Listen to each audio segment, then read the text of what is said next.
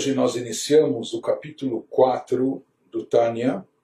Esse capítulo vem em sequência ao capítulo anterior, no qual nós explicamos os componentes da alma divina, os poderes da alma divina.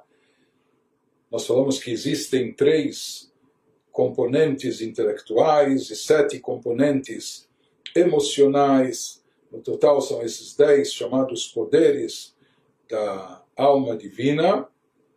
E agora, nesse capítulo 4, nós vamos falar sobre as vestimentas da alma divina.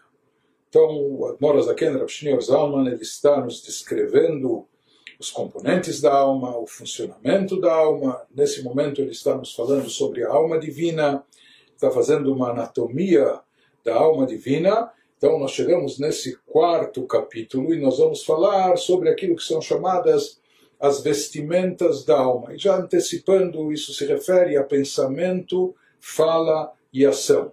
E na realidade, a partir desse capítulo, nós vamos entrar numa questão sobre quem é realmente a pessoa, o chamado eu interior ou eu exterior. A pessoa é aquilo que ela sabe e sente, ou a pessoa é aquilo que ela pensa, fala e faz, etc.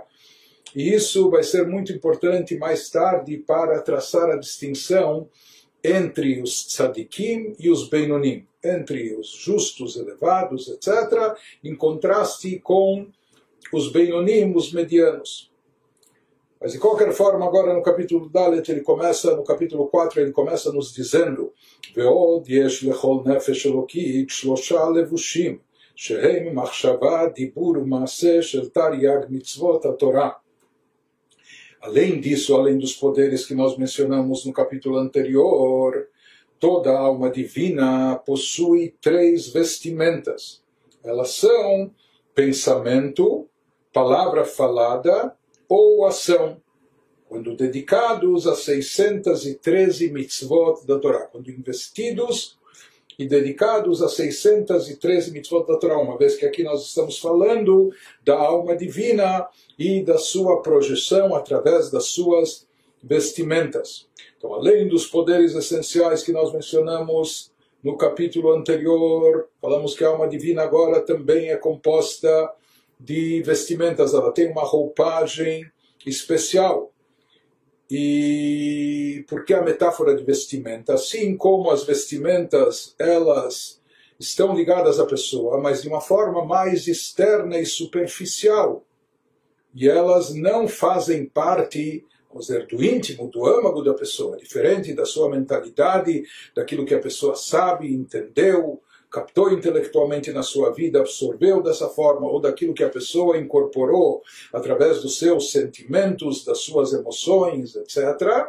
Então, diferente disso, aquilo que nós chamamos de vestimentas, aquilo que a pessoa pensa, às vezes Hoje a pessoa pensa assim, amanhã a pessoa pensa diferente, ou aquilo que a pessoa fala, às vezes as pessoas falam não necessariamente aquilo que sentem, ou aquilo que elas entendem. É? pessoa fala uma coisa por conveniência, quando na realidade, no seu íntimo, ela tem, ela tem outra ideia.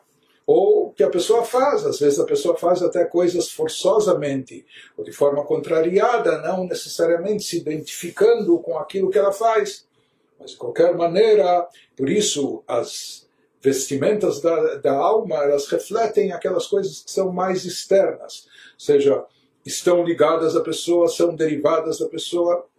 A pessoa pensa, é ela que fala, é ela que faz, porém são chamadas vestimentas porque estão numa dimensão mais externa e superficial. Ele também vai nos dizer, eh, assim como roupas, isso é muito importante, assim como roupas e vestimentas é algo que a pessoa pode cambiar, pode trocar gente que troca de roupa todo dia, etc. Então, da mesma maneira, isso é muito importante destacar essas características da pessoa, pensamento, fala e ação, justamente por não serem tão enraizadas na essência do indivíduo, elas podem ser cambiadas, elas podem ser substituídas. É? Assim como a pessoa troca de roupa, a pessoa também pode mudar a sua forma de pensar, a sua, forma, a sua, a sua maneira de falar ou a sua forma de agir. Isso é algo fundamental também que vai ser uma chave para o entendimento daquele primeiro versículo na apresentação da obra do Tânia, quando o Rav Shneur Zalman nos fala que a proposta da obra é nos demonstrar o quanto é próximo de cada um de nós o serviço a Deus, que karov elecha davar meod, beficha u bilvavcha lasoto, tanto na tua boca, verbalmente, como também no teu coração, o pensamento, como também na prática e na ação. Mas eh, a, partir, a partir desses conceitos nós vamos mais tarde elaborar e entender melhor esse assunto. Então, diferente do intelecto e das emoções, que isso está mais enraizado na pessoa, de certa forma até faz parte da essência da pessoa, mudar a mentalidade de alguém ou é, cambiar os seus sentimentos e emoções é uma coisa muito mais difícil e complicada, não impossível, mas muito mais complexo, porque isso faz parte do íntimo, do âmago da pessoa. Diferente disso, a roupagem que a pessoa está vestindo, isso é algo que a pessoa pode trocar e substituir sem, sem, sem tanto prejuízo, sem tanta dificuldade, não é algo mais bem mais fácil de ser feito. Então, na realidade, isso que ele nos diz, a pessoa investe aquilo que ele entendeu, aquilo que ele sente, ele, ele transmite isso, ele expressa isso através do pensamento, fala e ação, mas na realidade esses últimos são considerados vestimentas da alma. Então ele especifica isso mais para nós, ele detalha isso melhor. שכשאדם מקיים במעשה כל מצוות מעשיות, ובדיבור הוא עוסק בפירוש כל תרי"ג מצוות והלכותיהן. ובמחשבה הוא משיג כל מה שאפשר לו להשיג בפרדס התורה, הרי כללות תרי"ג איברי נפשו מלובשים בתרי"ג מצוות התורה. Uma vez, sempre lembrando que aqui ele está nos falando da alma divina e, portanto, das vestimentas da alma divina. Então, ele exemplifica como isso funciona, pois, quando a pessoa cumpre na prática todas as mitzvot relacionadas à ação, nós temos diversos tipos de, de, de, mitzvot, de preceitos divinos, alguns dos quais você cumpre através de ação, outros de forma verbal, é? através daquilo que você fala, diz, pronuncia, outros às vezes atrai de uma forma mais abstrata, através do seu pensamento, do seu sentimento, etc.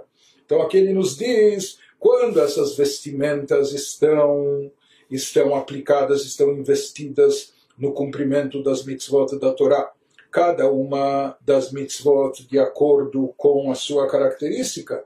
Então, quando a pessoa eh, cumpre na prática todas as mitzvot relacionadas à ação e usa sua fala para discutir as 613 mitzvot e suas leis, outra, ou seja, através do estudo da Torá e verbalizando o estudo da Torá, ele fala sobre a aplicação das 613 mitzvot, ele estuda as leis, estuda verbalmente, e, ao mesmo tempo, mergulha seu pensamento em tudo que puder apreender da Torá, a pessoa também concentra o seu pensamento, porque às vezes, por exemplo, existem certos trechos e passagens da Torá que a pessoa, mesmo falando, até mesmo se ele não entendeu, ele também cumpre a mitzvah de estar ocupado com a Torá se fala, por exemplo, recitação do Teilim, dos Salmos, eh, muitos fazem até leitura do Zohar, da obra mística, esotérica da Kabbalah, mesmo sem entender sequer uma palavra do que estão dizendo, isso tem algum valor. Ou seja, existe até o lado verbal, de verbalizar palavras da Torá, mesmo sem o pensamento estar tão conectado àquilo que está sendo dito.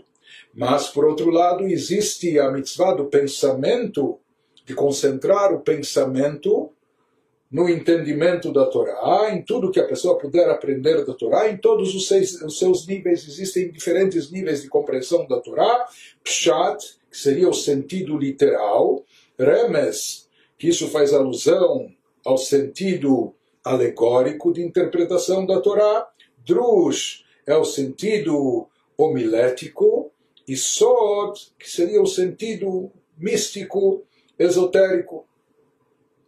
Então, quando a pessoa dedica a sua ação à prática das missões da Torá, a sua fala a conversar, dizer aquilo que está relacionado com a Torá, e o seu pensamento a aprender a captar o significado da Torá. Então, naquele instante, então sua alma divina inteira, por completo, inclusive os 613 subcomponentes dela, se veste por meio de suas roupas com as 613 mitzvot da Torá. E aqui nós vemos alguns, alguns paralelos. Por um lado, se fala, assim é trazido no Talmud, que o ser humano é composto de 613 órgãos, órgãos, nervos, etc. Não é? Da mesma maneira, se diz que a alma, paralelamente, também possui 613 componentes espirituais que correspondem a, essa, a esses 613 órgãos, veias, nervos, etc., do corpo físico, do corpo humano. E da mesma forma, paralelo a isso, também nós temos 613 mitzvot, nós temos 613 preceitos na Torá, ou seja, que através desses 613 preceitos que estão relacionados com 613 eh, componentes espirituais da alma, com isso nós também trazemos mais vitalidade aos 613 órgãos corpóreos do ser humano. Isso se diz, é, existe essa ligação é, intrínseca entre, entre o corpo e a alma e seus componentes e as mitzvot da Torá. Mas como a pessoa, como a pessoa se vincula às mitzvot? Através do pensamento, ou através da fala, ou através da ação. Então isso ele nos explicou, nos introduziu de forma geral. Mais tarde, mais adiante no Tânia, ele vai nos falar também sobre as vestimentas da alma animal e como, como isso funciona em relação a ela, mas agora nós estamos nos concentrando apenas na alma divina.